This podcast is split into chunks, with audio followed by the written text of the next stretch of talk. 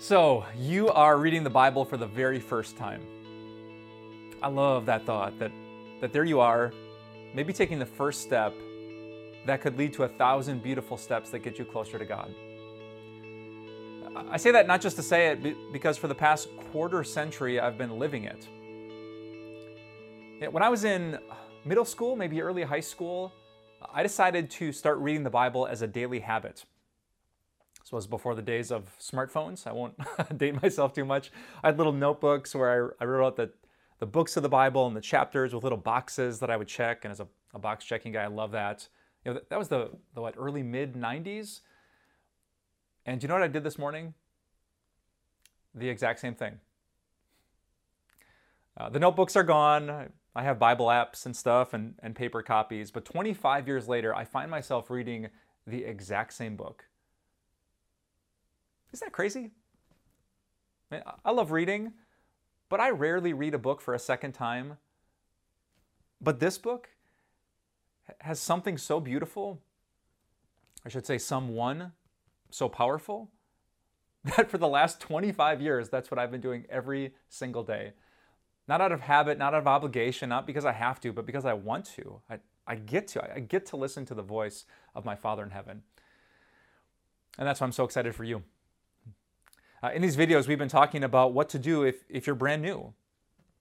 If you don't know much about this big book, what do you do and where do you start? And uh, if you haven't seen those videos, I'd encourage you to click on them because we talked about finding someone who knows the Bible.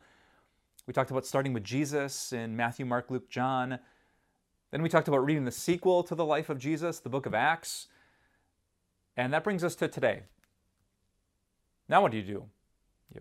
You've studied the life of Jesus, you heard about the early Christian church, you learned about Peter and Paul and John and all the rest. So, sounds like you got 61 other books to choose from. Which one do you choose? Well, here's a cool insider tip. Uh, did you know that there is a Bible hack to understanding the toughest part of the Bible? Is just my opinion, but I think the toughest part of the Bible to understand is this big chunk in the beginning that we call the Old Testament. Right? It take you about know, 50, 52 hours for an average reader to read the entire Old Testament, 39 separate books written long, long time ago, different cultures, different people, uh, a lot of things that are difficult to wrap your brain around. But did you know to help you with that, God gave you a Bible hack? Uh, here in the pages of the New Testament is a little book called the Book of Hebrews. And it won't take you 50 hours to read, it'll take you about 45 minutes if you're an average reader. And uh, I describe the book of Hebrews like the Cliff's Notes of the Old Testament.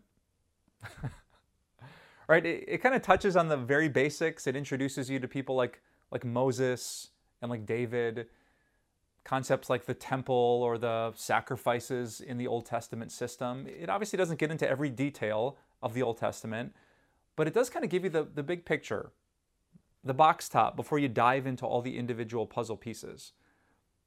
And so, my encouragement to you is to, to with a close friend, to read the book of Hebrews. And as you read, you're going to start learning about people. There'll be little hyperlinks that we can click on later. But more than anything, we're going to reiterate and reinforce the fact that Jesus is worth it. Let me give you just a, a minute of context. Uh, the book of Hebrews was written to first century Christians who were considering to stop being Christians. Like they had followed Jesus, they believed in Jesus, but now things were getting hard. They were being persecuted for their faith much like what happened in the book of Acts, it was happening to them, and they thought about letting go of Jesus. And so the author to the Hebrews, we're not quite sure who that was, writes this powerful letter to remind them that everything good in the Old Testament, in Jesus, we find something better. He is greater, He is stronger, He is worthy. It might cost you, it might not be easy to follow in His footsteps and to hold on to His teaching, but Jesus is absolutely worth it. And that's not just an interesting historical message, right? That, that is so personal for me and for you to, to follow Jesus. Not just to take the time to read this each day, but to really follow his teaching, to love our enemies, to forgive our exes, to trust in His Word instead of what most people believe these days. That is difficult. Not everyone loves it. There might even be harassment, persecution, mockery. Is Jesus worth it? You could read the whole Old Testament if you want the answer to that question, or you could jump to the book of Hebrews. I've told some of you about a, conference I went to with my friend Ben, who is a pastor, uh, the guy who just couldn't leave home without this book. Well, we got to the conference, and actually, the entire thing was about the book of Hebrews. And the title of the conference, I brought my conference booklet with me here today, was Jesus is Greater, based on the book of Hebrews.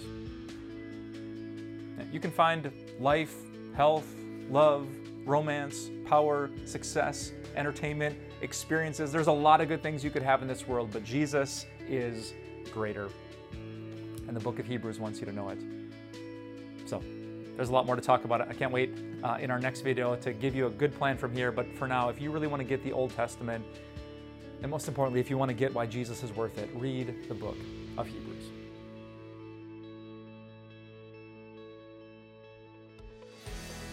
Hey, it's Pastor Mike. Uh, thanks so much for listening today. If you enjoy this podcast but want to go even deeper in your faith, I want to invite you to check out all the great content that we put out here at Time of Grace. Um, the easiest way for you to do that, and the way that I personally do that, is by signing up for the Time of Grace email. I might be biased, but I think the Time of Grace team does a great job putting all into one email a written devotion, a video devotion, a blog post, podcasting options it's the way that I love to start my day. And if you want to go deeper with Jesus, it's a great way to start yours too. Just look for the link in the episode notes to sign up, and thanks for your support.